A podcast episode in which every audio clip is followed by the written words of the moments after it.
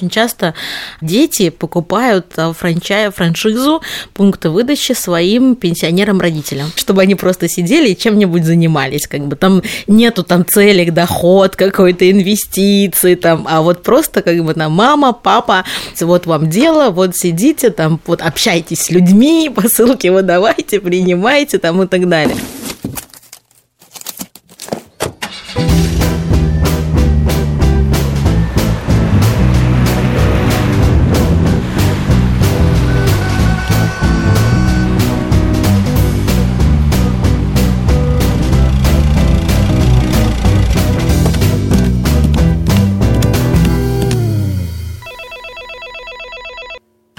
Всем привет! Вы слушаете первый эпизод второго сезона «У курьера есть подкаст». И тут мы говорим о логистике и людях. Я его ведущий Матвей Гулин, директор по логистике с десятилетним стажем. Беседую с экспертами о том, что стоит за доставкой и ежедневной логистикой. Этот подкаст создан агентством CS Group при поддержке международной логистической компании SDEC. Если вы не подписались на наш подкаст, то рекомендую это сделать, чтобы сразу узнавать о новых выпусках, темах и гостях. Сегодня мы говорим о франшизах. Франшиза – один из самых удобных способов начать бизнес с минимальными рисками.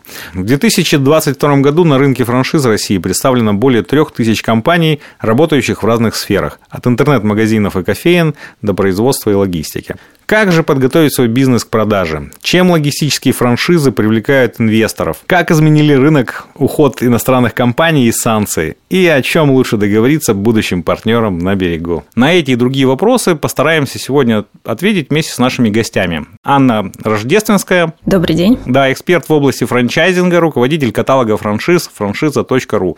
Дарья Левцова. Здравствуйте. Руководитель группы регионального развития международной логистической компании СДЭК. И Евгений Евгений Полевский. Добрый день. Собственник франшизы СДЭК. Здравствуйте все. Традиционно начнем с небольшого знакомства, для того, чтобы наши слушатели понимали, с кем э, мы сегодня обсуждаем эту тему.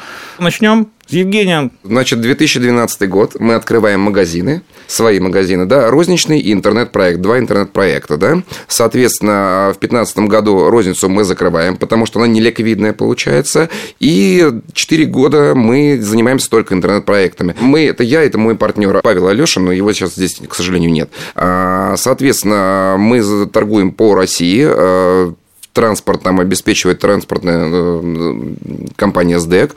А, и в 2018 году очень активно начал продавать э, наши товары, которые мы здесь э, брали по дистрибьюции компания Озон. И мы понимаем, что мы потихонечку, ну, если так можно выразиться, сдуваемся. И решили, в принципе, пересесть на франшизу СДЭК. Вот такая история. Чем она прелестила, эта франшиза СДЭК? Мы привыкли работать 24 э, на 7. Э, соответственно, мы понимали, э, что эта работа тяжелая, но она перспективная.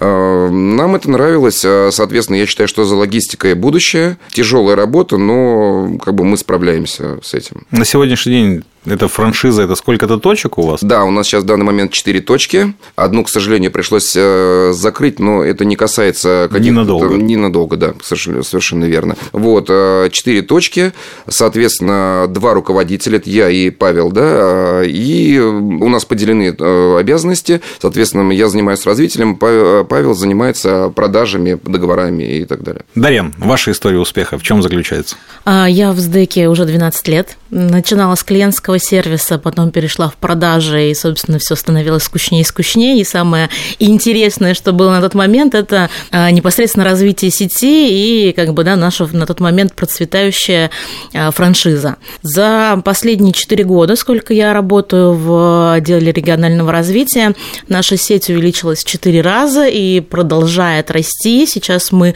активно работаем над международными рынками. Очень интересно, очень много людей, очень интересно общаться, очень интересно делиться опытом, рассказывать вновь прибывшим к нам а, франчайзи, бизнесменам об этом бизнесе, что делать, куда идти, как продать, как зарабатывать и становиться обеспеченными людьми, в конце концов. Продавать Поэтому... скучно, сто процентов. Продавать, несмотря что, у нас такое количество продуктов, что а, не надоедает продавать одно, мы выпускаем другое. То есть одно вроде уже все купили, все знаем, там выходим на топовые места на рынке, запускаем новые. Иногда несколько продуктов выпускаются одновременно, что даже нашим франчайзе приходится выбирать, а куда же бежать, что же сначала продавать там, да, что же, а, чему же отдать приоритеты. Руководитель группы регионального профессионального развития. Это больше продавец, логист, операционщик, проект-менеджер или играющий тренер? Все вместе. То есть в отделе а, четыре направления. Это и развитие сети, то есть занимаюсь а, увеличением количества партнеров наш, на нашей территории. То есть я непосредственно в московском филиале работаю. А, и вот там у меня в закреплении это ЦФО, Калининградская область и Белоруссия. И, соответственно, вот на этой территории да, основная цель увеличить количество партнеров, увеличить количество точек и увеличить как бы саму прибыльность этих партнеров. А для этого нужно нужна поддержка в логистике, поддержка в клиентском сервисе и, собственно, поддержка в продажах. Поэтому в моем отделе есть э, сотрудники вот этих вот направлений, которые своим экспертным мнением, то есть они подобраны, они обучены, они делятся с франчайзи для того, чтобы те могли прекрасно существовать, развиваться, открывать новые точки, приводить там новых людей туда же, в этот Я же уже хочу к вам. Так, Аня, расскажи о себе. А, я во франчайзинг пришла в 2007 году, а, сразу же буквально после института. И, конечно же, за 12 лет развития франчайзинга я видела очень много компаний, очень много приходов, уходов, заходов, выходов, развитий и так далее. На самом деле рынок развивается, это очень классно, очень интересно. Я в настоящий момент времени являюсь руководителем крупнейшего в России каталога франшиз франшиза.ру. Мы работаем на рынке с 2010 года, но мы не просто онлайн-сервис э, обезличенный, да, мы э, команда экспертов франчайзинга, которые помогают как э, при покупке франшизы, так и компаниям, которые хотели бы масштабироваться с помощью франчайзинга, выходить на новые рынки, на новые локации. Мы помогаем в разработке франшиз, мы помогаем в продвижении франшиз, ну и также наша онлайн-каталог франшиза.ру с посещаемостью порядка, наверное, 10 тысяч уникальных пользователей в сутки, которые приходят, интересуются франчайзингом, хотят узнать новости франчайзинга, хотят э, увидеть, что на сегодняшний день в своем регионе они могут приобрести по франшизе, открыть, сравнить между собой, опять же, франшизы, что достаточно удобно в рамках каталога. Ну и всячески оказываем содействие, консультации, подбор франшиз. Это все про нас. Окей, а сама идея создания вот каталога франшиз франчайзи.ру это твоя идея или у вас там группа была, которая... Нет, я работаю в каталоге с момента основания, у нас э, коллектив, у нас э, команда экспертов, мы вместе начинали, и это такая вот наша общая идея, Наверное, наш общий у тебя проект. такой карьерный рост 2007 года, с менеджера ты выросла до руководителя. Ну да, можно так сказать. Угу. Понятно. А, наверное, интересно было бы спросить, а у тебя у самой франшиза какая-нибудь есть? Ну, на самом деле, это очень частый вопрос. Какую бы франшизу ты купила лично? На самом деле, э, многие э, в область консультантов по франчайзингу приходят именно с этой целью – понять, разобраться и впоследствии купить для себя франшизу. Но э, рынок вот именно консалтинга франчайзингового настолько захватывает, что, наверное, уже сложно после этого выдернуть себя и заниматься каким-то одним проектом. То есть вот моя работа сопряжена с тем, что это командировки, это стратегические сессии, сессии постоянные с разными компаниями в разных сферах бизнеса.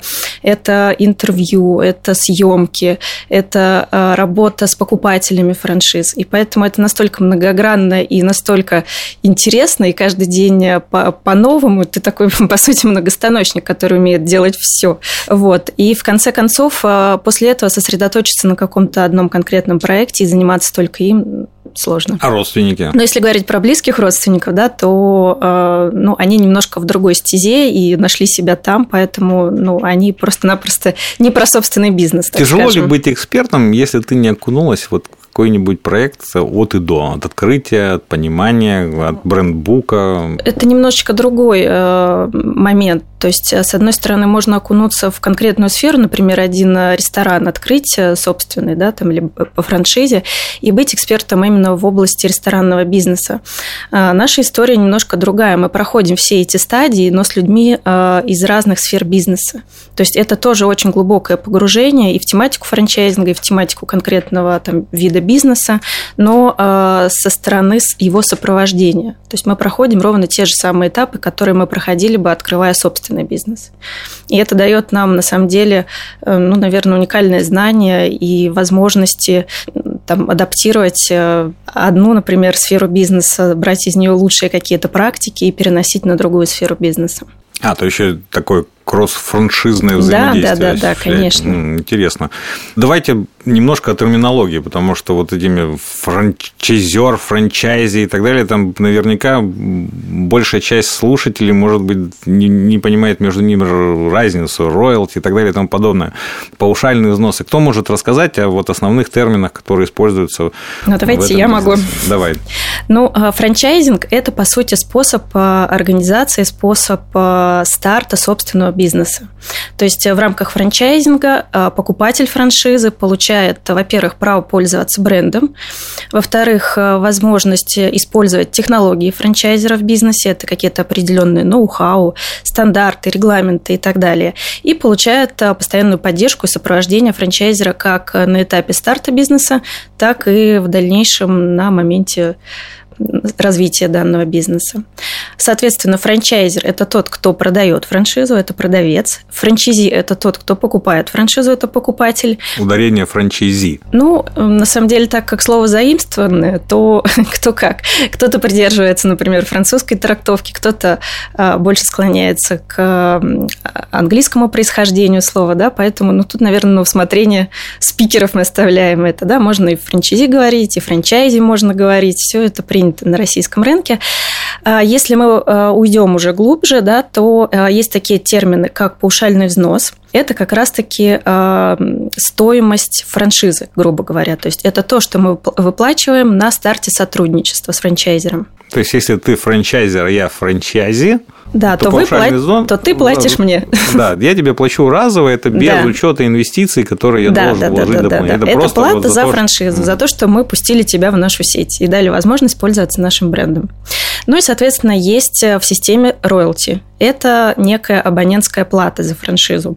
Она может быть как в виде процента с оборота франчайзи, так может быть в виде фиксированных платежей. У меня, как у человека, который тоже иногда задумывался о покупке франшизы, сразу возникает вопрос. Вот все говорят о том, что мы вам предоставляем технологию, там, пользование брендом, всем остальным, заплатите нам денег, мы вам скажем, как должно работать. Если я купил, оно у меня не заработало, не приносит прибыли, которая вот говорится в том же каталоге франшиз, там тоже говорят, что там э, паушальный взнос такой-то, уровень инвестиций в открытие этого бизнеса такой-то, и обычно там пишут срок возврата этих инвестиций какой-то там, ну, он совершенно угу. разный бывает, там от трех месяцев до нескольких лет.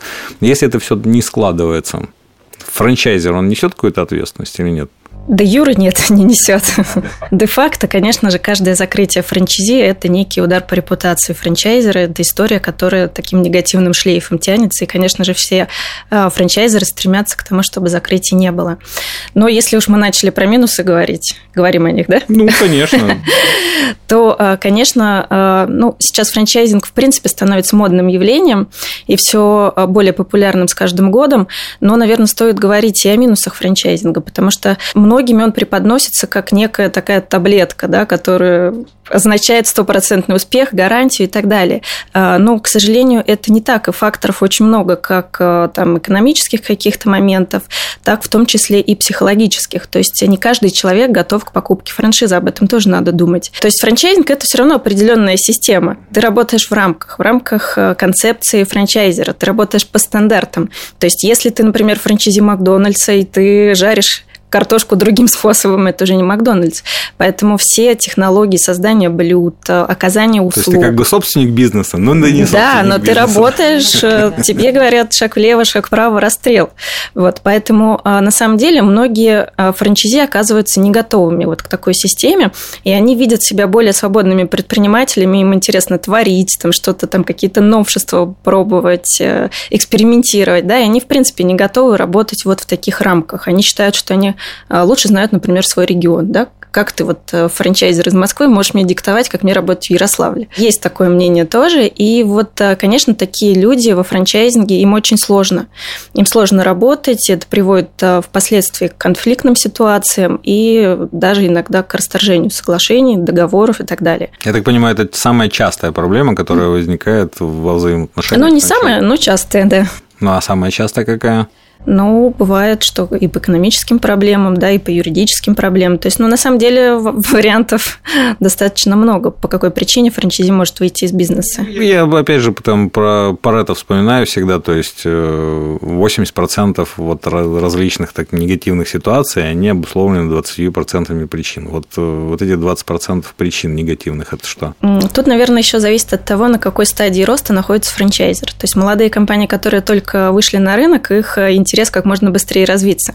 И поэтому они начинают грести всех, грести кого, попало. всех кого попало, да, так или иначе, и открываться там, где попало, то есть не отслеживая э, там качество локации, трафик и так далее.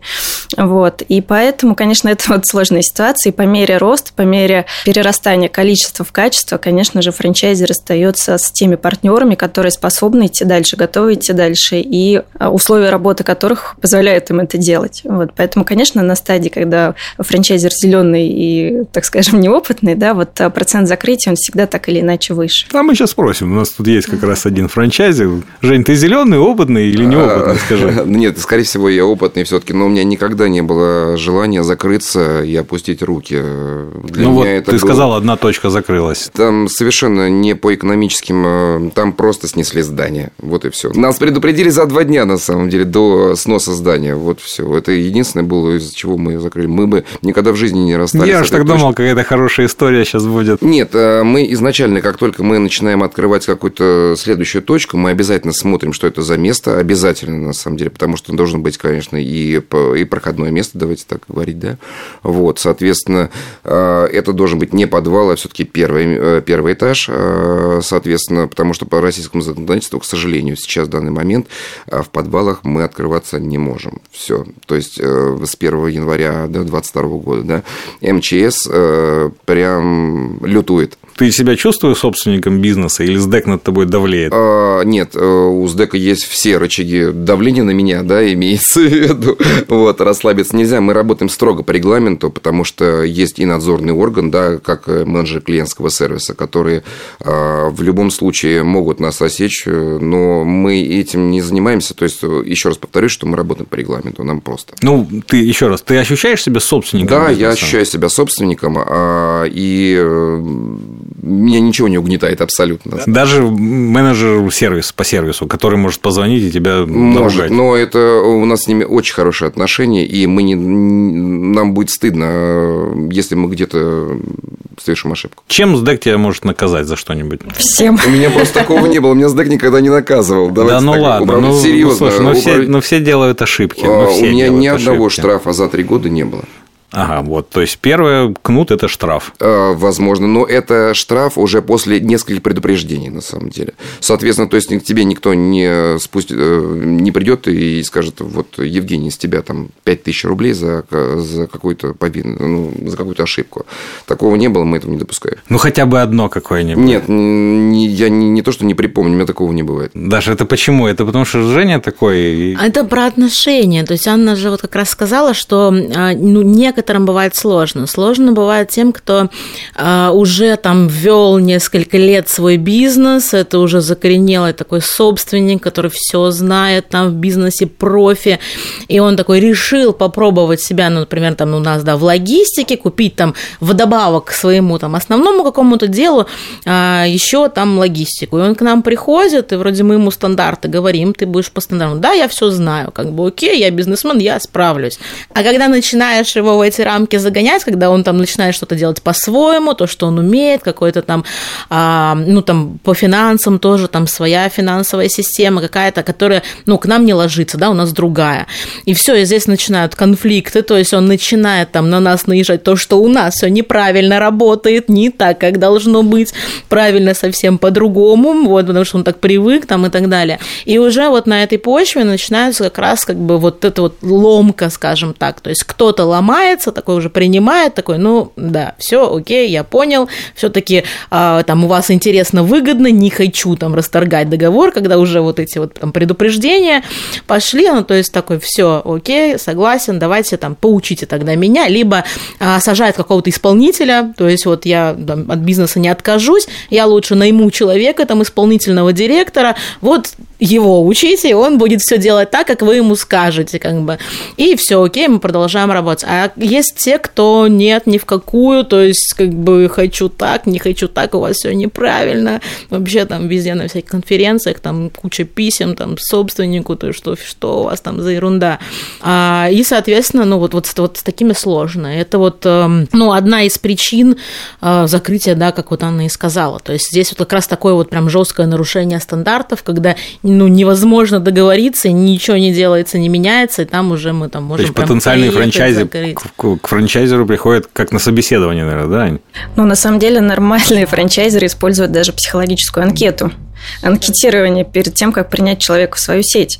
Потому что так или иначе франчайзинг – это ну, некий круг, где каждый отвечает друг за друга. И э, если один из тысячи франчайзи э, испортит репутацию целой сети, представляете, какой может быть эффект? Поэтому каждый друг за друга отвечает, и, ну, безусловно, что на франчайзере лежит эта ответственность принимать сеть адекватных, обучаемых и управляемых франчайзи. Давайте немножко о цифрах поговорим.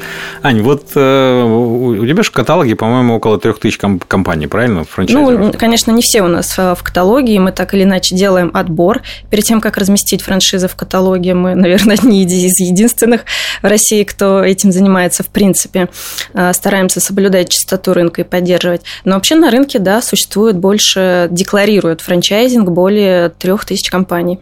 Там какая динамика роста была в последние годы? Франчайзинг, конечно же, растет на протяжении последних, э, ну, так скажем, наверное, 8-9 лет э, разными темпами.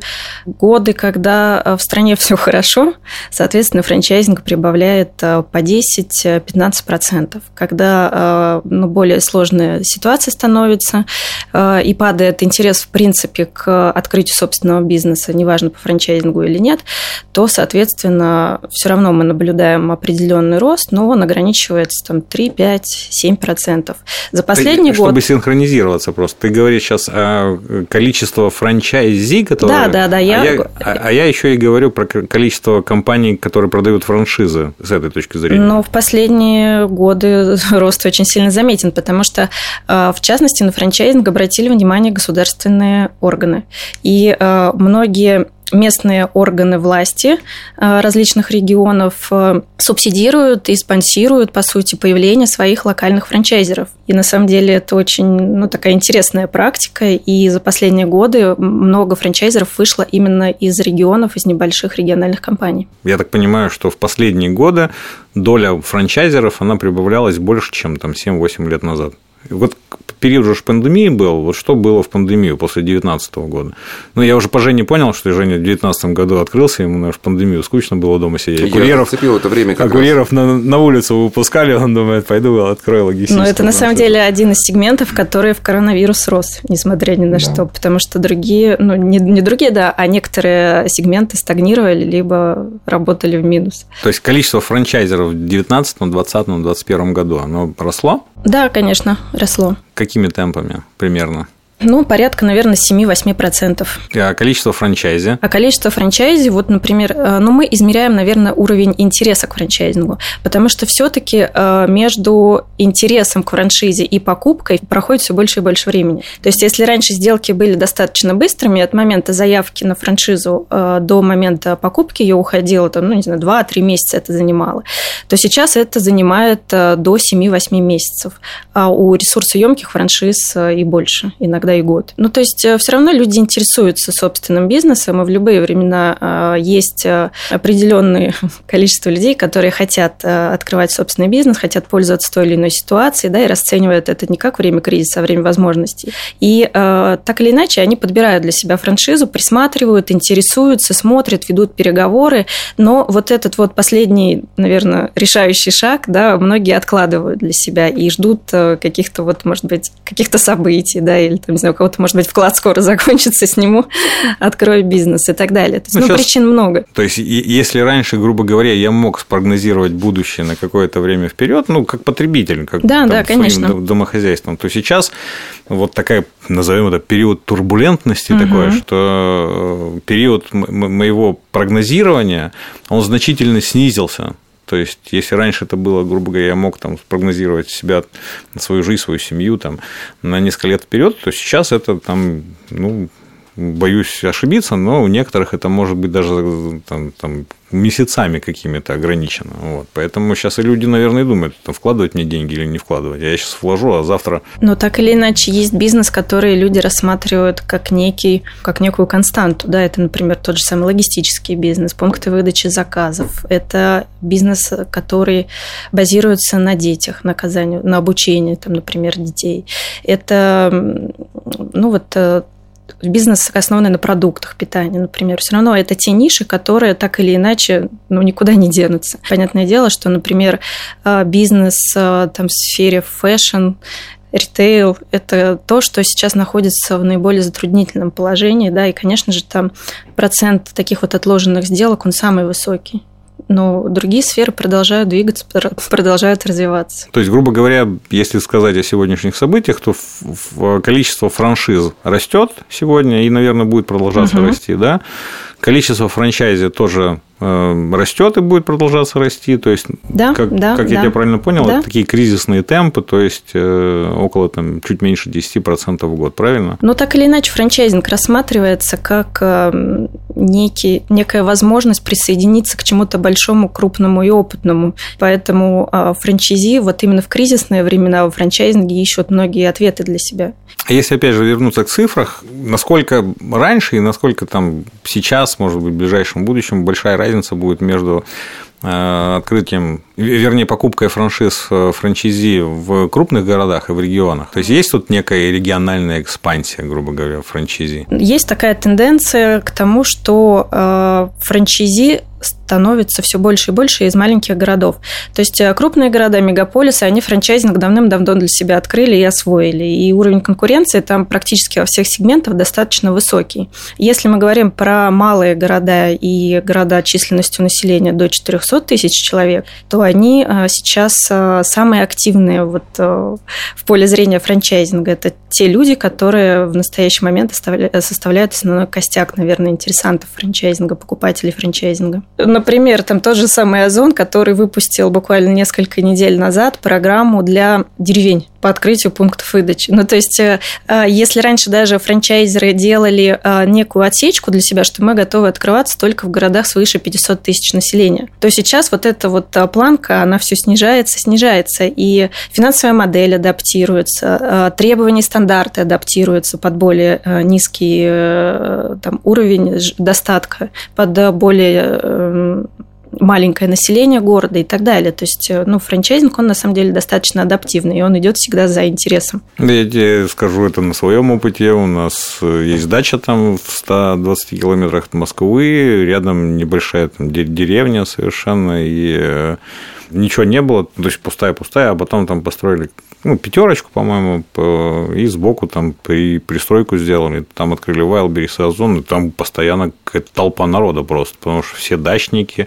из соседних деревень люди сразу стали заказывать, то есть в этой деревне, по-моему, люди сразу стали как-то по-другому одеваться. Ну, у нас тоже проект такой уже есть несколько, ну, больше двух лет, проект райцентра у нас, то есть только не по деревне, а проект райцентры, а тоже спецпредложение для открытия в населенных пунктах э, численностью менее 50 тысяч.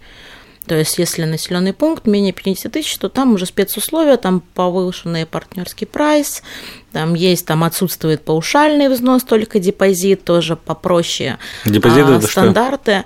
Что? Ну, это сумма просто, которую у нас они оплачивают э, в СДЭК, то есть вместо паушального взноса просто платят там 50 тысяч рублей, и эта сумма лежит. Ну и то сейчас, э, опять же, прост, более простые стандарты, то есть мы ну, там, не просим там сразу все, все ставить, там и детские уголки, и примерочные, и там и мониторы не просили раньше ставить, а вот сейчас предлагаем как бы либо депозит, либо ты вешай там а, монитор, э, чтобы мы могли также продавать там еще рекламу. Это опять же возвращаясь к, там, к дополнительным продуктам, которые можно продавать. И, то есть э, он просто приобретает монитор, вешает его и вообще в СДЭК ничего не платит. То есть просто вот существует в этом небольшом населенном Расскажи про динамику. Что у вас там с динамикой открытия пунктов было в последние годы? О чем можно говорить сейчас? Ну, в последние а, полтора года динамика открытия у нас а, упала по сравнению там, с предыдущими годами. Но опять же, это за счет того, что мы немножко посмотрели в сторону постаматов и хотели идти туда больше развиваться. Да? Ну, все увидели наши там, красивые постаматы Omnisdeck с ламой. А, мы увеличили паушальный взнос а, там, и на города-мегаполисы, и на более там, небольшие города, чтобы как бы направить э, на покупку постаматов. У нас там было предложение, там несколько постаматов покупаешь, открываешь свой отдел продаж, и, соответственно, да, не нужно там тратиться на э, съем, там, на аренду офиса, на сотрудников, клиентского сервиса и так далее. Но там несколько месяцев, ну, почти год так поработав в этой системе, мы увидели, что все-таки нам дороже вот это вот человеческое общение, проще как бы, да, сделать доступными наши сервисы, там, да, логистические сервисы для клиентов. Это осталось нашей целью, но мы перешли на формат уже партнерский, то есть запартнерились там с Халвой, с Пикпоинтом и, и вернулись э, все-таки на открытие пункта выдачи непосредственно вот наших зелененьких, сдековских, брендированных, обратно откатили стоимость там паушальной минимального взноса, а, сделали доп, а, ну там вообще без паушалки для наших действующих франчайзи, то есть если раньше была там 50% скидка на открытие второго а, и там 0 рублей на каждое последующее, то сейчас вообще убрали, то есть второе открываешь бесплатно, то есть да, для наших, ну то есть вот, вот вернулись. И заметно как бы лиды, лиды начали поступать, возвращаться на франчайзе, да. Аня, я почему-то не уточнила, скажи, пожалуйста, вот мы там в, обычно в выпусках обсуждаем, как повлиял уход каких-то международных компаний. Вот с точки зрения франчайзеров, много каких-то международных компаний ушло вот за это время, за этот год? Конечно, как бы франчайзинг – это один из тех сегментов, где международный рынок был представлен всегда достаточно широко. В основном это была, например, сфера та же самая fashion -ритейла практически все игроки значимые были из числа международных брендов. И, ну, пожалуй, это, наверное, один из проблемных сейчас моментов, потому что а, международные игроки ушли, а российских э, их не так э, много, и те, кто есть, они, как правило, в городах уже представлены. И людям, у которых забрали бренд, перестали поставлять товар, им, конечно же, сейчас очень нелегко, потому что торговые центры не все идут на там, какие-то снижение платежей по аренде, либо досрочное расторжение без штрафных санкций. То есть это тоже очень сложный Вы вопрос. Вы как-то помогаете этим компаниям? Ну, к сожалению, у нас нет э, для этого каких-то ресурсов, да. Конечно же, сейчас э, мы видим, что активизировались те же самые компании из Турции, например, а, которые готовы очень активно работать с российским рынком и замещать э, некоторые ну, бренды, бренды, которые... Ну, по да, сути, база-то есть уже, то есть готовая. То есть База есть, есть но... со своими точками, с построенными процессами. То есть, грубо говоря, заходи, он как, э, вспомним, Макдональдс, да, поменяли вкусные точки. Я не знаю, как там с точки зрения жарки картофеля, о которой ты говорила, но по большому счету есть уже готовые люди, готовые процессы. То есть, пожалуйста, заходи. Вы не входите на какие-то международные рынки, не предлагаете зайти в Россию? Через нас пытаются заходить на российский рынок, через нас выходят на переговоры. Мы, у нас много есть кейсов таких, когда мы способствовали заходу международных игроков на российский рынок. И э, если мы вот продолжим тему там, с fashion -ритейлом, то это такая вообще многострадальная история, которая началась с того, что отток э, клиентов пошел в сторону э, маркетплейсов, потом был ковид, когда были закрыты торговые центры, и сейчас у людей ну, просто-напросто вынуждают их, по сути, закрывать собственный бизнес бизнес. Вот, поэтому, ну, конечно, тут э, можно зайти э, в Россию и попытаться заместить кого-то из ушедших брендов, да, но вопрос э, в том, что кто выжил уже к этому моменту и кто, в принципе, готов остаться в фэшн-ритейле из числа региональных предпринимателей. А если говорить про логистику, много конкурентов СДЭКа ушло? Ну, насколько я знаю рынок, да, э, все компании практически были российские, да, игроки. Ну да, если говорить про наших конкурентов, именно если про франчайзи, то ну, мы никого не потеряли из конкурентов таких. А потеряли логистические... Не, не про комп... франчайзи, я имею в виду, а, я а логистов... про, про франчайзеров. Там есть вот кроме СДЭКа какие же логистические компании, которые, ну, ну конечно, конечно. Они все остались? Практически все наши основные конкуренты, как минимум в Якоме, они уже, если раньше там были логистами, так же, как мы, но сейчас уже франчайзи. То есть тоже модель, причем я не знаю, взяли они ее с нас или не с нас, я просто ну, так, предпочитаю так думать, но а, факт в том, то, что почти все сейчас игроки, у них либо агентские сети, либо франчайзи. А, и они россияне, никуда они не ушли, они также здесь существуют, продолжают немножко поштормило, ну, так же, как и всех, и там в пандемию, и, и сейчас, и, ну, продолжают работать. Вот логистические компании как бы есть ушли, что нам как бы являлось на руку, и нам, и нашим франчайзе, потому что мы тоже а, активно начали там привлекать клиентов, а, вот этих конкурентов ушедших, а плюс ко всему для нас открылось еще больше возможностей международного рынка, потому что мы как бы как логист уже с некоторыми налаженными а, Для вас франчайзи, франчайзи это ПВЗ, да, Жень? Ну, да, да. ПВЗ, нет, ну не только ПВЗ. Основная сеть это, конечно, ПВЗ, но в том числе и курьерская доставка. То есть мы курьерская компания, и у нас только 23 филиала по стране. То есть если говорить про Россию, 23. Ты как франчайзи, что у тебя есть, что, какой сервис ты делаешь для СДЭКа как франчайзи? Ну, помимо того, что мы занимаемся приемом выдачи посылок, да, сейчас Это нас... есть помещение? А, есть помещение, да, люди приходят или отправляют от нас посылки, или мы выдаем их, да, имеется в виду Плюс к этому еще э, нам добавился функционал, это называется гиперлокалка. Гиперлокальная доставка сделана для того, чтобы ускорить, ускорить да, э, до конечного потребителя доставку, да, имеется в виду. Соответственно, эм, это тоже входит в наши сейчас обязанности. Ну, курьеров, у тебя есть курьеры? Это недавно ввели у нас с, с лета, наверное, да, все-таки. Да, ну там. Э, с лета теперь мы отвечаем за доставку до конечного потребителя. Например, если у нас в районе есть пункт пункт выдачи заказов, да, соответственно, эти курьеры э, везут груз именно до конечного потребителя уже э, с пункта выдачи заказов. Еще раз, курьеры да. это пешие курьеры или это с а, машинами? Легковики, газелисты, э, три вида. Пешие, ну да, пешие. Нет, газелистов у вас нету. Ну, они все равно перехватывают, на самом ну, деле, когда посылки большие. Да, но это объемы. пешие легковики. Сейчас да. также мы тестировали там машины. А, вело. Ну, сами покупаете. У, у них э, свои машины, собственники. Но а, у нас это недавно, потому что как бы вообще есть один на одно там полнофункциональный офис в городе, который занимался курьерской доставкой. И остальные все, кто открываются в этом городе, они уже просто пункты выдачи.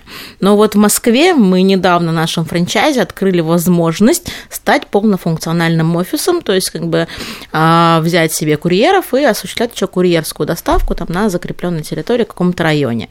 А так вообще как бы наши франчайзи есть некоторые, кто являются и перевозчиками, то есть они осуществляют там доставку уже там консолидированно своего груза там на наши сортировочные центры, плюс обслуживают других франчайзи, то есть отдельное такое направление, где тоже они могут зарабатывать.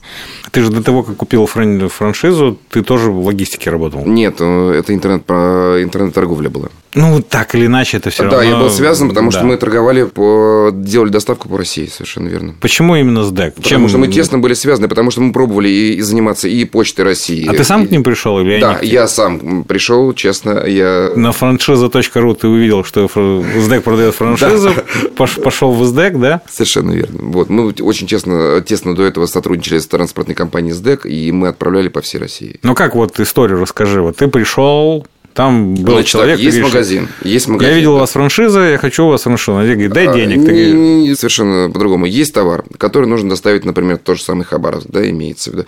А мы пришли в СДЭК, который территориально был рядом с нами, да, в 200 метрах. Это было очень удобно. Соответственно, мы с ними заключили договор, а, как ООО, да. Соответственно, нам открыли, естественно, более дешевые цены. Это нам было очень интересно, это было привлекательно. И после этого, естественно, мы познакомились, когда мы начали сдавать товар и сдавали его достаточно много, да, мы познакомились с руководителем этого подразделения, да, соответственно, были наводящие вопросы. Это а, было собственное подразделение да, СДЭКа, да, причем, да.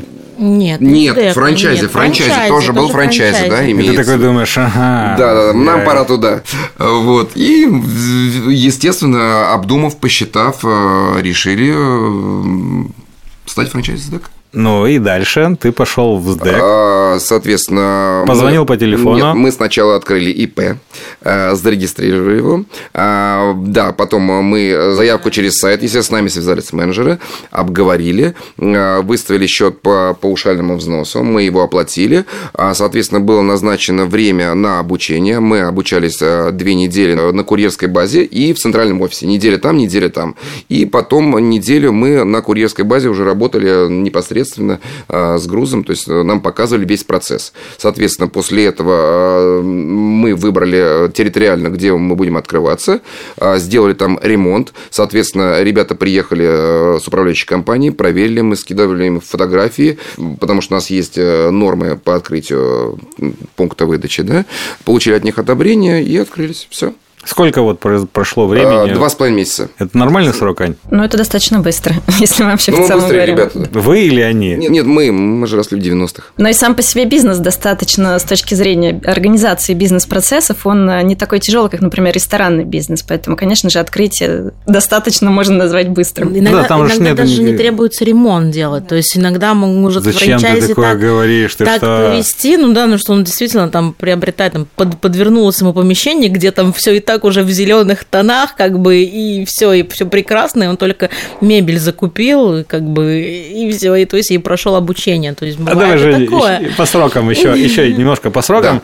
Э, Вот ты вложил, заплатил паушальный Да. взнос, вложил в ремонт помещения. Вот ты же бухгалтерию считал. Конечно. Когда ты понял, что ты вышел в ноль?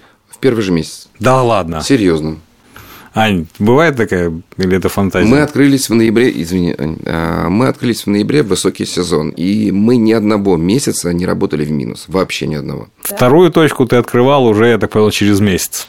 За Нет, нет, нет, нет, нет, нет, мы сделали некую паузу, и через полгода мы открыли вторую точку. А, Соответственно, тоже взвешивали и очень долго выбирали место, потому что самая главная статья доходов, расходов, да, имеется в виду, это оплата аренды первого и последнего месяца, получается. То есть э, и... А арендные каникулы, там что-нибудь такое? Ой, смотря с кем Это договариваться. на 19 самом год деле. был, опять же, там как время кризиса, куча арендных помещений. Если арендатор э, заинтересован, Я не прав? Ну, это скорее, вот если говорить про какие-то арендные каникулы, то скорее это какое-то счастливое исключение. Никто Да. из э, коммерческих э, помещений на это практически не шел. самое максимальное, что из э, открытых пунктов выдачи мы могли выдавить, ну, в кавычках, давайте так, из арендодателя, а, это было две недели. Естественно, в две недели а, ну, мы подходим досконально при открытии офиса, мы делаем ремонт. Мы обязательно освежаем стены, если там нужна замена полов, мы делаем замену полов, а, пока мы вешаем видеонаблюдение системы и так далее, да, покупка оргтехники и так далее. Это занимает какое-то время все равно в любом случае. А потом последующие точки. А, То же самое абсолютно. Я так понял, вы уже набили руку. Да, но есть разные арендодатели, с которыми можно договариваться. Некоторые говорят, нет, вот прям с нуля, и аренда пошла. Вот. Это самые большие траты первый, и последний месяц надо в любом случае оплатить. Аня, это вот это, это стандартная ситуация, и мне как-то напряло, что ты говоришь, логистика, это так вообще несложно. Вот, но я понимаю, что там ресторанный бизнес, там какие-то лицензии, разрешения, еще что-то там, пожарка, ну тут же что же надо, какие-то пожарные органы, МЧС. там, МЧС, да. Да, МЧС. Ну, это стандартно, как для всех вообще, чтобы ты не открыл свое, как бы вот эти вот стандарты, там, МЧС, безопасность. ЗЭК помогал вам сильно? Конечно, постоянно. У нас были постоянные вопросы. Я такое ощущение, что мы их просто доконали за первые два месяца, когда мы открывались, если честно. Ребята с железными нервами, но реально нам помогали. Любые вопросы. Да и сейчас они нам помогают, э, потому что регламент компании, он вроде бы как не меняется, но он видоизменяется, да. А у нас постоянно идут зумы. Это как бы для повышения квалификации, я так понимаю. Правильно же? Все это в любом случае сделано, да. Соответственно, и э, регламенты, и СОПы, и все, все, все, все, все это все это обсуждаемо, и мы постоянно на связи. Даша, а сколько у вас франчайзи на сегодня, и с точки зрения покрытия, вот ПВЗ, какую долю они занимают? По стране около 4000 пунктов выдачи сейчас. Э, Если говорить про населенные пункты, то э, точно я цифру не скажу, но скажу точно, что населенных пунктов численностью более 100 тысяч без нашего офиса их точно нет. У нас есть сетевики, есть монополисты прям в городах, то есть Иваново, например. Вот у нас в Иваново э, 19 офисов, и это один собственник. Да, и таких много там в Казани, нет, не в Казани, в Оренбурге такой был. Ну, в Казанский франч у него тоже там прям сетка. Ну, то есть очень много, как бы прям сеть внутри сети у нас есть. Даже такое. А с этой точки зрения, вот пока СДЭК, это, опять же, он лучше среднего или хуже среднего? Ну, это, наверное, особенности этого бизнеса, что точки... Какие треб... вообще, какие еще вот есть показатели? Ты говоришь, это один из показателей. Какие есть еще показатели у франчайзеров? Качество сети, качество франчайзинговой сети. Ну, их много ну, на самом деле. Какие-то основные. А, если мы говорим а, Например, когда ты хочешь купить франшизу, да, и на что обращать внимание, то на самом деле это очень сложно. И надо на время стать, наверное, тут и детективом, и финансистом, и юристом, и всем на свете, чтобы выбрать качественную франшизу.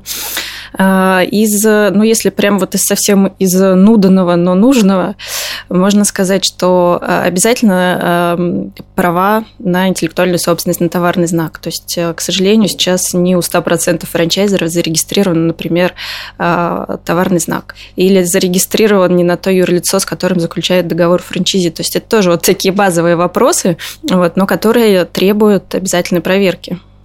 А еще раз, а вот по, по показателям, какие есть у, у франшиз показатели? Вот ты говоришь, там, качество, э, процент повторных открытий. Да, процент повторных открытий, э, длительность работы вообще на рынке как бизнеса. То есть, если франчайзер сам работает полтора года в своем сегменте и при этом запускает собственную франшизу, то это все-таки, наверное, не очень правильно, потому что франчайзинг – это тиражирование успешного бизнеса. И, э, соответственно, эту успешность необходимо доказать. А как она доказывается? Годами работы. Ну, вот, вот сколько, есть... сколько лет доказывает? Ну, это же это как бы парадокс Зенона. Ну, есть, если это, например, как, ресторан, когда... у которого срок окупаемости, условно говоря, там два с половиной года, а через полтора года после открытия уже начинает продаваться франшиза, значит, а франчайзер сам не дошел до срока окупаемости, грубо говоря, да, до конца не понимает свою фин-модель, не понимает особенностей, там, может быть, даже сезонность не всегда понимает, но при этом уже продает франшизу. То есть это неправильно. И а, если мы говорим про маленький бизнес, да, то это, например, а, ну, как минимум два года существования бизнеса. Если мы говорим про что-то более масштабное, крупное и ресурсоемкое, то это, наверное, ну, года четыре хотя бы. А что еще есть? Какие показатели? Количество франчайзи в сети в целом. А если а, франчайзер молодой, например, только вышел на рынок, и у него, например, один партнер или вообще нет партнеров. А, ну, тоже что же относительно все много или мало? То есть, вот у СДЭКа, я примерно посчитал, там э, должно быть около там, двух с половиной тысяч франчайзи всего в сети где-то, да? Это ого. Ну, это, это логистически, много. опять же, бизнес. Ну, как минимум, франчайзер понимает, э, как вести себя с франчайзи. То есть, как с ним общаться, как выстраивать коммуникации, как происходит процесс э, запуска. Потому что одно дело запускать собственный бизнес, а другое дело э, запускать бизнес руками своего франчайзи. То есть, если ты, например, готов стать первым таким подопытным кроликом, на котором будут экспериментировать, то это как минимум должно быть э, финансовое поощрение за это. То есть, сниженный паушальный взнос, как правило, какие-то дополнительные плюшки от франчайзера. Но, соответственно, если ты хочешь вступить в зрелую франчайзинговую систему, то партнеров должно быть там не один и не два, а больше. Ведь все на самом деле во франчайзинг идут абсолютно с разными целями. Кто-то идет за брендом, кто-то идет за опытом, кто-то идет э, потому, что ему хочется присоединиться к какому-то классному бизнесу сейчас, да. Кто-то хочет почувствовать себя ресторатором например, и присоединиться вот именно к ну, этой для тусовке. Наверное, это какие-то инвестиции. Да, кто ну, безусловно, для кого-то это самозанятость, заниматься тем, что мне интересно. Если я люблю заниматься с детьми, например, я иду и смотрю школу там, по франшизе для детей, там, как, какое-то развитие. Вот, поэтому, конечно, в зависимости от тех целей и посылов, с которыми вы идете в франчайзинг и за франшизой. А франчайзеры с какими целями сюда идут? Ну, то есть, логику СДЭКа я где-то примерно понимаю. Им, то есть, там, чем больше у логистической компании, которая занимается курьерской службой, чем больше покрытия, тем она э, более привлекательна для потенциальных заказчиков.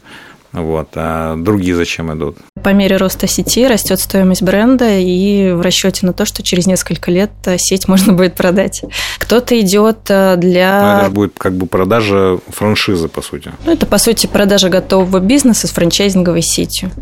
Кто-то идет во франчайзинг для того, чтобы дотянуться до конечного потребителя, когда там небольшой магазинчик, и который хотел бы продавать свой товар по всей России, там, например, или там речь идет о производстве, но собственными силами и ресурсами открыться в отдаленном регионе не может. И в том числе невозможно оперативное операционное управление всем этим бизнесом. И в этом смысле, конечно, франчайзинг очень крутая модель, когда ты получаешь партнера, который, по сути, э, собственник э, своего бизнеса, да, но при этом он э, полностью отражает концепцию, идеологию твоего бренда, твоего бизнеса. И нет затрат на маркетинг. Нет затрат. То есть появился просто там офис, ресторан и так далее с брендом просто, и у тебя все уже там такой реклама твоей, твоей компании в новом городе, и ты, по сути, ничего туда не потратил.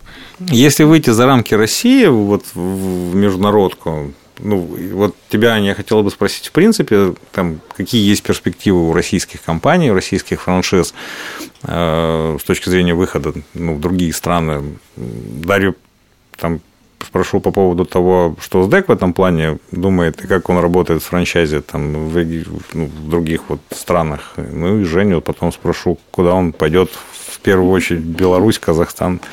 Ну, вообще, конечно, есть определенный интерес к, к российским франшизам из-за рубежа, и мы постоянно видим там у себя в каталоге, в том числе, заявки э, из абсолютно разных городов и стран.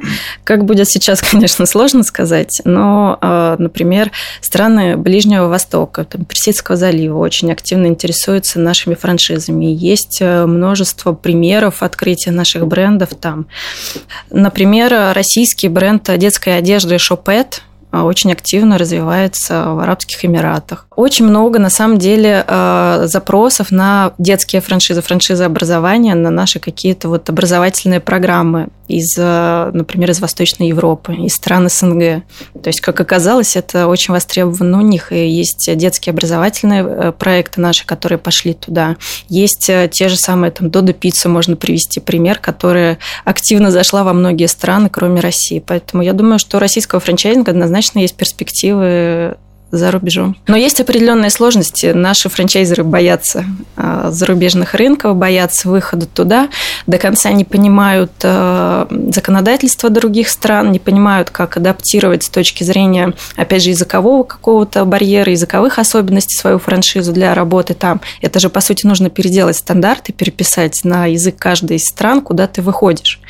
Это нужно адаптировать а, там, юридический пакет под э, то законодательство, куда ты выходишь. И это на самом деле большая проблема. Если бы она была бы решена, я думаю, что э, наши франшизы более активно двигались бы туда. Ну, твой каталог, он предоставляет такие услуги по адаптации?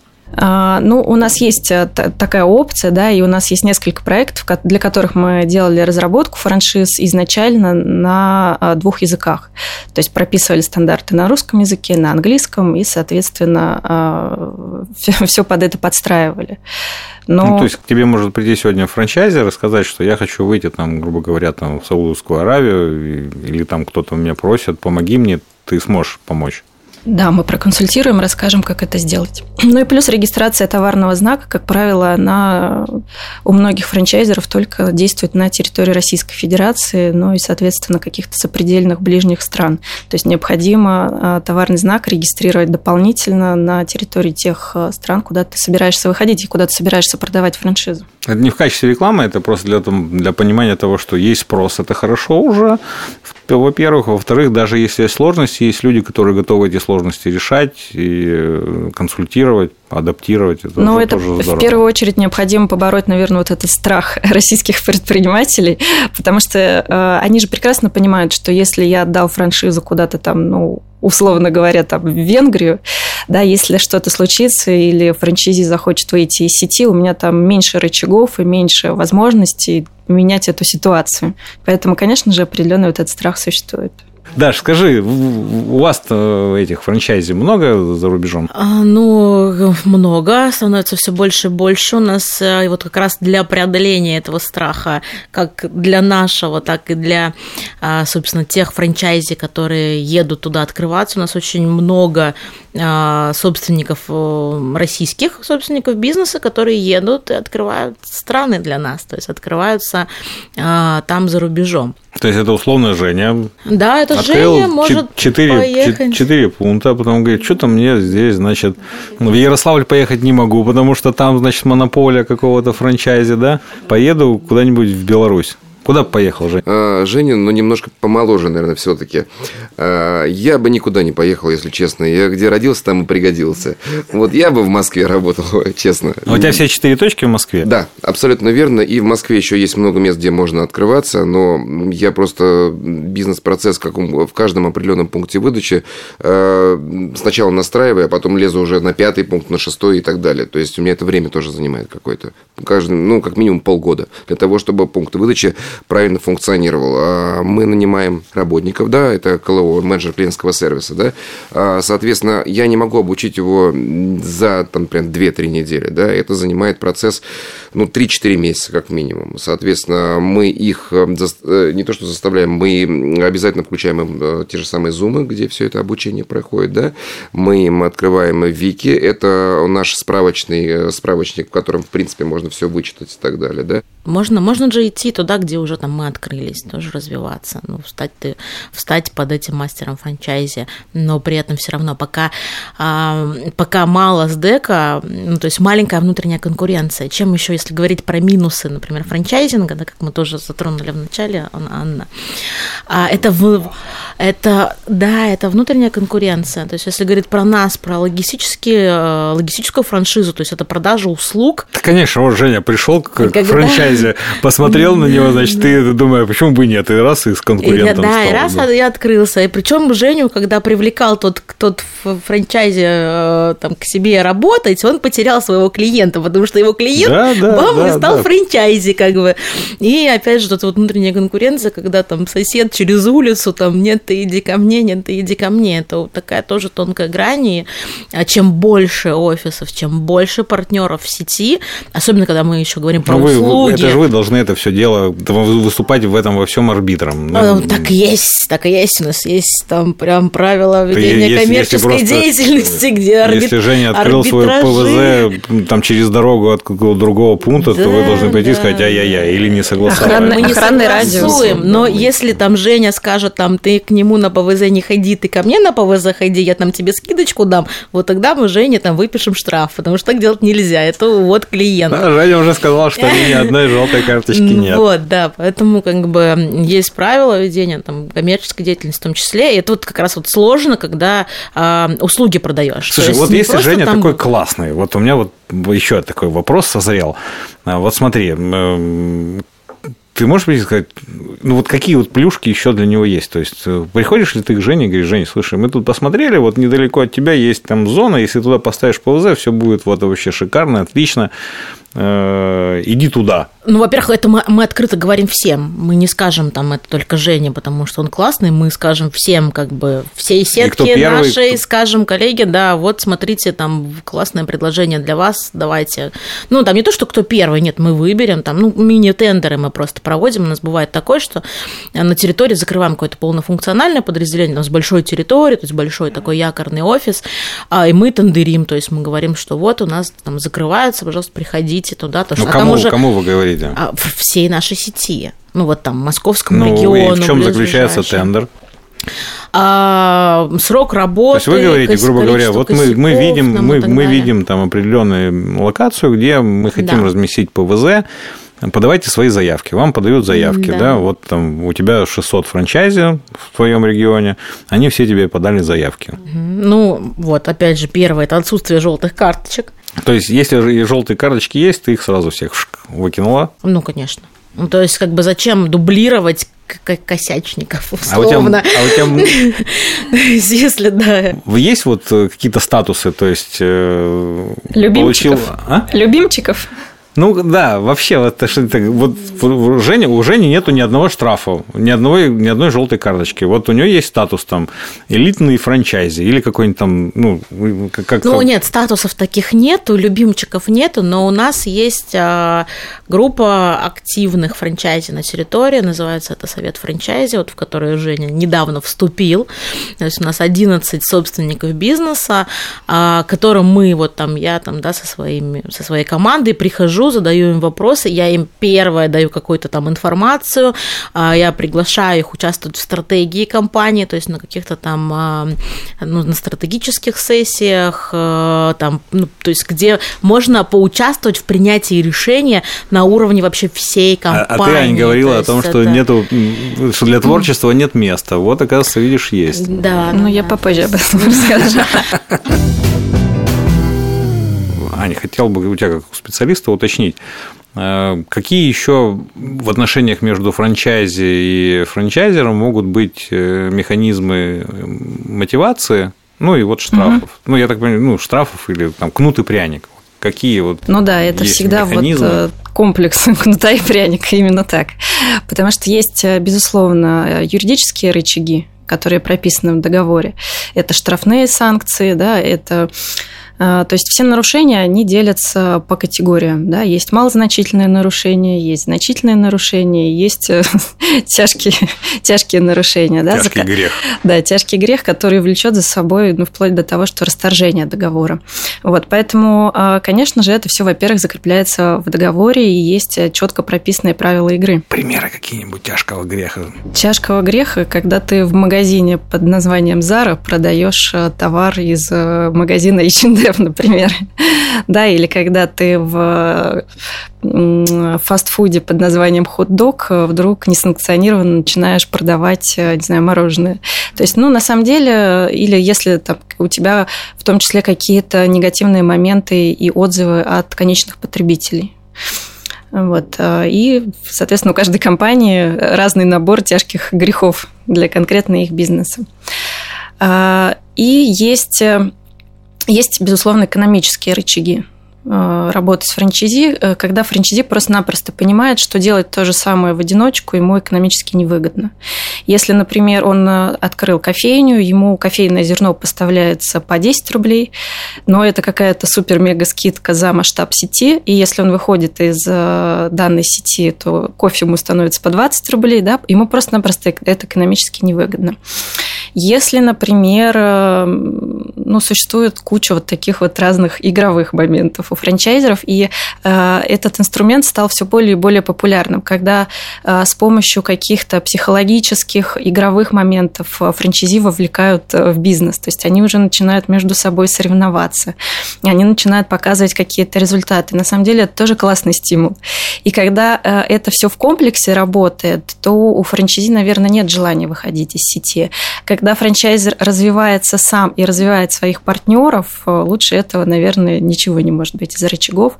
Когда э, франчайзи понимает, что если он выйдет из сети, он, во-первых, лишится того преимущества, которое он сейчас имеет, и, во-вторых, он э, не сможет так быстро реагировать на рынок. Там, если мы говорим, например, про общепит, это же постоянные новинки меню, разработка там новых каких-то позиций и так далее. То есть, если, например, франчайзи понимает, что он сам ко всему этому готов и может это потянуть легко, то, возможно, он готов к выходу из франчайзинговой сети. Если э, он не сможет э, обеспечить тот же уровень сервиса э, для конечного клиента, выйдя из сети, и, соответственно, ему, конечно, это неинтересно.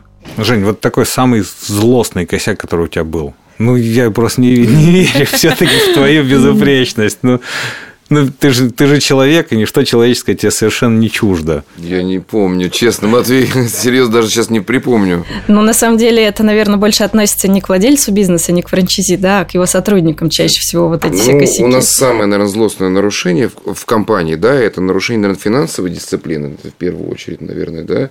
А, это перевод, там, например, наложенного платежа, который эм, мы должны на ежедневной основе переводить в управляющую компанию. Если ты этого не делаешь, это прям совсем плохо. А, а так, общение с клиентом, ну, бывают адекватные клиенты, бывают неадекватные. Стараемся со всеми поддерживать хорошие отношения, на самом деле. Вот все. А так... Забавно, есть какие-то истории Да нет, наверное, это как рутина идет каждый день одно и то же. Тут нет, в принципе, клиенты. Э, ну, неужели никого нет забавной да. истории, связанной с франчайзингом? Ну, они, наверное, каждый день случаются. Ну, да, да, да, их так много, что там не соберешь. Очень так, если про забавное сказать, вот про открытие. То есть у нас очень часто, а, очень прям, на самом деле, это реально очень популярно, когда дети покупают а, франчай, франшизу пункты выдачи своим пенсионерам-родителям. Потому что а, как бы они считают, что они там ушли на пенсию, им скучно, они их как-то достают, и те им покупают франшизу нашу там где-нибудь, чтобы они просто сидели и чем-нибудь занимались. Как бы там нету там цели, доход какой-то, инвестиции, там, а вот просто как бы там мама, папа, э, вот, вот вам дело, вот сидите там, вот общайтесь с людьми, посылки выдавайте, принимайте там и так далее. То есть это вот если про забавные говорить. Э, очень много там... Это распространенная, Аня, история? Ну, иногда, да, покупают женам, детям, любовницам. Это про женский бизнес чаще всего такие истории. Ну да, ну детям тоже там вот там детям, студентам все там закончил. Ну студентам а, мы реже согласовываем, потому что там как бы много энтузиазма, но нету социального опыта. А, да, да, да. И я там там сама несколько раз на собеседованиях там отправляла, там ты вообще знаешь, что такое бизнес-план? Нет, не знаю, вот сходи бизнес-план составь, изучи его, потом приходи, как бы. А то денег там папа дал, а то, что там он сейчас откроется, там помучает и закроется но это нам не на руку, как Аня правильно сказала, то, что а, для нас, ну, как бы мы страдаем, когда у нас закрываются подразделения, то есть, ну, там, да, франшизы, потому что клиенты привыкают, знают и бренд, и, ну, это плохо, поэтому лучше там сразу отсечем. А вот с родителями, ну, это, на самом деле, это работает, потому что там опытные, серьезные, ответственные. люди, ответственные, да. Единственное, там, ну, как бы, а, иногда бывает там очень консервативные, но, тем не менее, там... там Старые закалки. Да, да, да, наберешь, это очень интересно. Есть вот какие-то, может, ключевые моменты, о которых стоит договариваться на берегу франчайзеру и франчайзеру? Вот, вот прям набор таких каких-то кейсов? Ну, во-первых, э, подходите, не подходите друг к другу. Если про какую-то юридическую Подходите тематику... эмоционально? Да, эмоционально, опытом, э, там, не знаю, темпераментом, тут даже такие факторы имеют э, значение.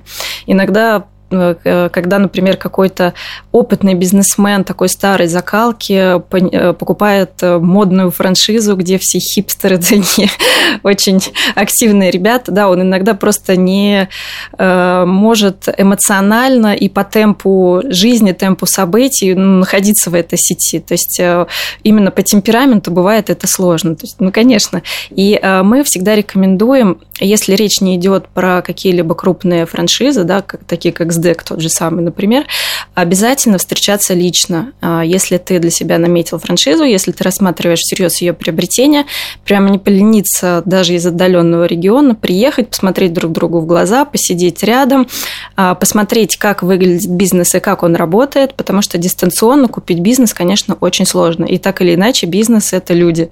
Да, и если а, тебе неприятно общаться с франчайзером на моменте вот каких-то первичных переговоров, если он долго отвечает тебе, если он не оперативно реагирует на твои какие-то просьбы, то, скорее всего, что оперативнее реагировать дальше в моменте уже бизнеса он не будет. И очень многие вопросы снимаются на берегу именно вот такой личной встречей.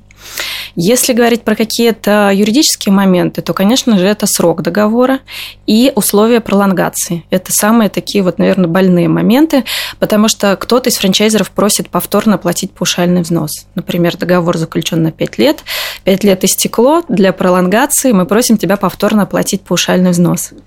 Кто-то делает скидки на паушальный взнос, кто-то для своих э, таких вот благонадежных франчизи э, делает это абсолютно безвозмездно, да, боясь потерять регион, рынок э, и так далее. А, то есть, соответственно, нужно проговорить, например, охранный радиус это вот очень важно, в том числе и для пунктов выдачи. Когда То есть а, расстояние... Расстояние, да, возможного ближайшего открытия э, этой же сети. Важный момент. Эксклюзив на регион. Кто-то покупает э, бренд, э, начинает его развивать, вкладывать в это средства, там осуществлять рекламу, маркетинговое продвижение и так далее. И вдруг рядом с ним появляется, ну, казалось бы, такой непрямой конкурент, э, такая же точка той же самой сети. То есть изначально э, франчайзи на это не был настроен, не был к этому готов, хотя в франчайзинге это практикуется, и в этом ничего особенного нет. То есть вот эксклюзивный регион, э, может ли появиться аналогичный партнер, должен ли франчайзер предложить в приоритетном порядке возможность открыться уже действующему партнеру своему, да, если появляется локация или открывается еще один торговый центр, например. Вот такой важный, важный момент. И, наверное, еще э, стоит поговорить о возможности выхода из договора, потому что жизненные ситуации бывают разные. Бывает, человек устал, в принципе, от бизнеса, бывает, человек переезжает в другой регион, и он не может взять и переехать с магазином. Соответственно, а, нужно понимание, даст ли франчайзер возможность э, переуступить эту франшизу, например, новому партнеру, либо это будет обязательство закрыть точку там, вместе с, с переездом, с отъездом и так далее. Вот, то есть вот такие, наверное, основные моменты. Еще очень важно, опять же, слышать, э, что, что говорят на входе. То есть э, не только там по, по, там, по настроению, там по э, подходят друг к другу по характеру, а именно готов ли идти и делать то, что ему скажут. То есть у нас очень часто на собеседовании мы рассказываем, говорим про первые шаги, что нужно делать для того, чтобы выйти на окупаемость в такой-то срок, вот тебе нужно делать то-то, то-то, то. Вот это вот здесь, вот здесь, вот здесь вот вложиться придется, но для того, чтобы быстрее инвестиции свои вернуть. Нам говорят, да-да-да, окей, классно, супер, спасибо, поняли, а дальше такие открываются, и тут тут сэкономить, здесь сэкономить, тут и приходит к нам через год, а почему у нас ничего не работает, да, почему мы не вернули? Ну, а потому что не слушали и делали по-своему, и дальше как бы... Ну, это, мне кажется, ну, понятно, что франчайзи предполагает четкое соответствие плану действия, которое предлагает франчайзер. Это даже меньше про стандарты, то есть это на уровне рекомендаций. То есть у нас нет такого, что ты должен... Нет, есть стандарты, прям, которые ни, ни шаг влево, ни шаг вправо, то есть это вот там мы тебя не откроем или там тебя закроем, да, если ты там вдруг от этих стандартов ушел. А есть еще рекомендации наши, где мы как бы все-таки владельцы бизнеса, бизнесмены, они принимают решение, каких сотрудников нанимать, какую зарплату там им ставить и так далее. Но мы нам рекомендуем, так, ты когда собеседование будешь проходить, вот тебе профиль должности, вот тебе вопросы, рекомендуем собеседование проводить, проводить вот по этому документу. Там, окей, все, там принял, потом рекомендуем тебе на третий месяц найти менеджера по продажам, чтобы он тебя уже начинал продавать, да, и ты там а, начинал тебе уже договора заключать, чтобы ты мог вернуть себе инвестиции. Он такие, окей, все, поняли, приняли. В итоге там первая жалоба, смотрим, там сидит какой-нибудь там, а, там пацан э, вообще не одетый, матерится, это где ты его вообще взял, этого сотрудника? Он, ну, он там был дешевый, там где-то там либо какой-нибудь друг, там брат, э, там кто-нибудь еще, он там дешево для меня стоил, вот я его посадил, ну работает же как бы нормально. Или там, ой, я не решил не брать сейчас менеджера по продажам, потому что как бы это же инвестиция, а где я сейчас деньги, я и так уже вложился, ну то есть ну, ты же хочешь вернуть. И тут получается вот эти вот рекомендации не всегда слышат, то есть стандарты, да, это железно выполняем, а рекомендации нет. И от этого проблемы, потому что потом все текучка, мы там говорим, увольняй, но он не может работать, нам такой сотрудник не клиентоориентированный, не может работать с клиентами, там, ты должен его уволить, все. А любое увольнение сотрудника – это опять же инвестиция, потому что новичка искать, обучать нам и так далее. А, не начал, там, не нанял вовремя менеджера по продажам, все, упустил там возможность уже там а, накидать себе договора какие-то, заключить, чтобы они уже давали тебе там, а, ну, там, начал на них зарабатывать. Все, тоже упустил этот, как бы, этот момент. И вот, вот от этого очень много закрытий на самом деле, когда рекомендации, да, там, франчай, франчайзеру с большим опытом, ну, не доверяют, скажем так, не слушают, делают все по-своему, и в итоге потом приходят, ну, все там, и начинают лезть. Вот что самое, да, самое злостное у нас это нарушение финансовой дисциплины, когда наши там франчайзи начинают лезть в деньги наших клиентов, и все, и тут прям... Хорошо, тогда, наверное, заключительный вопрос, если вы не против. Я спрошу, вот что бы вы посоветовали э, в заключении темы вот этим вот рефлексирующим интересантам? Ну, э, я бы посоветовала, у нас такая шутка ходит, да, про франчайзинг, что купи себе работу за собственные деньги, и поэтому, конечно, во франчайзинг во-первых, нужно приходить с намерением работать. И это не что-то такое, что ты покупаешь, да, и это будет э, существовать независимо от тебя и приносить тебе кучу денег каждый день. Да, это та вещь, которую ты должен как собственник бизнеса контролировать, в этом принимать участие, ежедневно, э, ну, как минимум, интересоваться, что происходит, да, не говоря уже, что присутствовать э, в зоне своего бизнеса. Поэтому, конечно же, важно взвесить силы и понять, что да, я к этому готов или нет, я к этому не готов, и подходить к выбору франшизы холоднокровно, с холодной головой, не э, не быть падким на какой-то маркетинг, наверное, потому что во франчайзинге он сейчас достаточно сильно и хорошо развит, не верить э, цифрам, которые заявляются, а пытаться во всем разобраться самому и как минимум э, хотя бы примерно просчитать, что ты будешь зарабатывать, как ты будешь зарабатывать, и оценить это. Слушай, ну, во-первых, спасибо, конечно, а с другой стороны, знаешь, вот я сразу себя ставлю на место вот этого рефлексирующего интересанта и думаю, откуда бы эти цифры взять? Вот даже, ну, положим на кальку с дека, э, то уж надо... Я захотел открыть точку, да, пункт выдачи заказов там на своей территории. Это же мне как достаточно тяжело мне оценить, какое количество людей будет ко мне приходить. Какое Для этого было... есть франчайзер, который поможет. Но ты же только что говоришь о том, что не стоит досконально верить всему о том, что говорят, потому что часть цифр... Нужно, нужно отталкиваться от тех цифр, которые дает франчайзер, но пытаться их перекладывать на свой город. И еще такой важный момент. Вы даете вот возможность людям, вы помогаете в этом плане? Пытаемся, да, пытаемся всячески посильно помогать, все, все что можем, делаем. На самом деле франчайзинг – та сфера бизнеса, где у нас э, люди очень общительные, на самом деле. И продавцы франшиз, и покупатели. И э, имея какое-то небольшое количество времени и минимальные навыки пользования интернетом, можно найти франчайзи практически в любом регионе, той сети, которая тебя интересует. И просто-напросто позвонить, пообщаться и снять какую-то информацию. Э, любой франчайзи действующий, он всегда потенциальному расскажет. Он сам когда-то находился в такой ситуации, сомневался, размышлял, раздумывал, э, задавать э, обычные вопросы, Э, э, делает ли франчайзер все для того, чтобы ты работал, есть ли какие-то проблемы. Да? Проблемы, они есть практически всегда и у всех. Вопрос, как франчайзер их решает, и пытается ли он их решать, и пытается ли он помочь своему франчайзи. Оправдались ли экономические какие-то прогнозы, показатели у него? Если не оправдались, то по какой причине? Это все легко, это коммуникация, это общение между людьми. Я думаю, что это залог, залог правильного выбора. Ну, да, я прям полностью поддержу, соглашусь. На самом деле, у нас на практике так и есть. То есть, когда к нам приходят уже франчайзи, мы с ним общаемся там на собеседовании, а, мы им рекомендуем, мы прям говорим, так, посмотри пункты выдачи у себя на районе и сходи к ним, узнай, пообщайся. Референс-визит, да. А, да, потому что опять для нас очень важно, чтобы ожидание совпадало с реальностью, да, для того, чтобы а, было долгое, долгосрочное сотрудничество. И нам максимально важно, чтобы франчайзи был прям под подготовлен, подготовлен ко всему, что его может ожидать, когда он уже все впишется.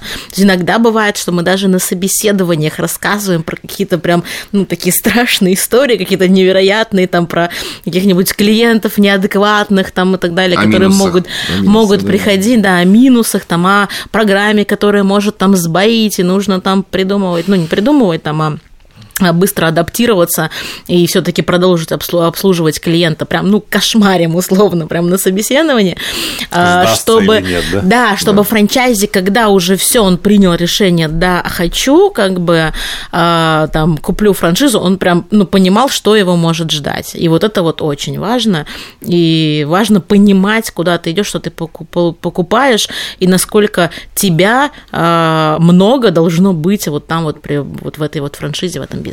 Да мне даже добавить нечего. Да ладно, слушай, ты сейчас не добавишь. А... По сути, ты сейчас говоришь, да покупайте франшизу. Это, это что и конкуренты, Жень? Скажи а что-нибудь. Я, у нас, э, я не вижу в соседних пунктах выдачи своих конкурентов. Если ты хорошо работаешь, то клиент придет конкретно к тебе, получается. И таких очень много, наверное, процентов 80. Я знаю прекрасно, что человек, ну, например, а, живет ближе к другому пункту выдачи, но он все равно ходит к нам, получается. Вот все.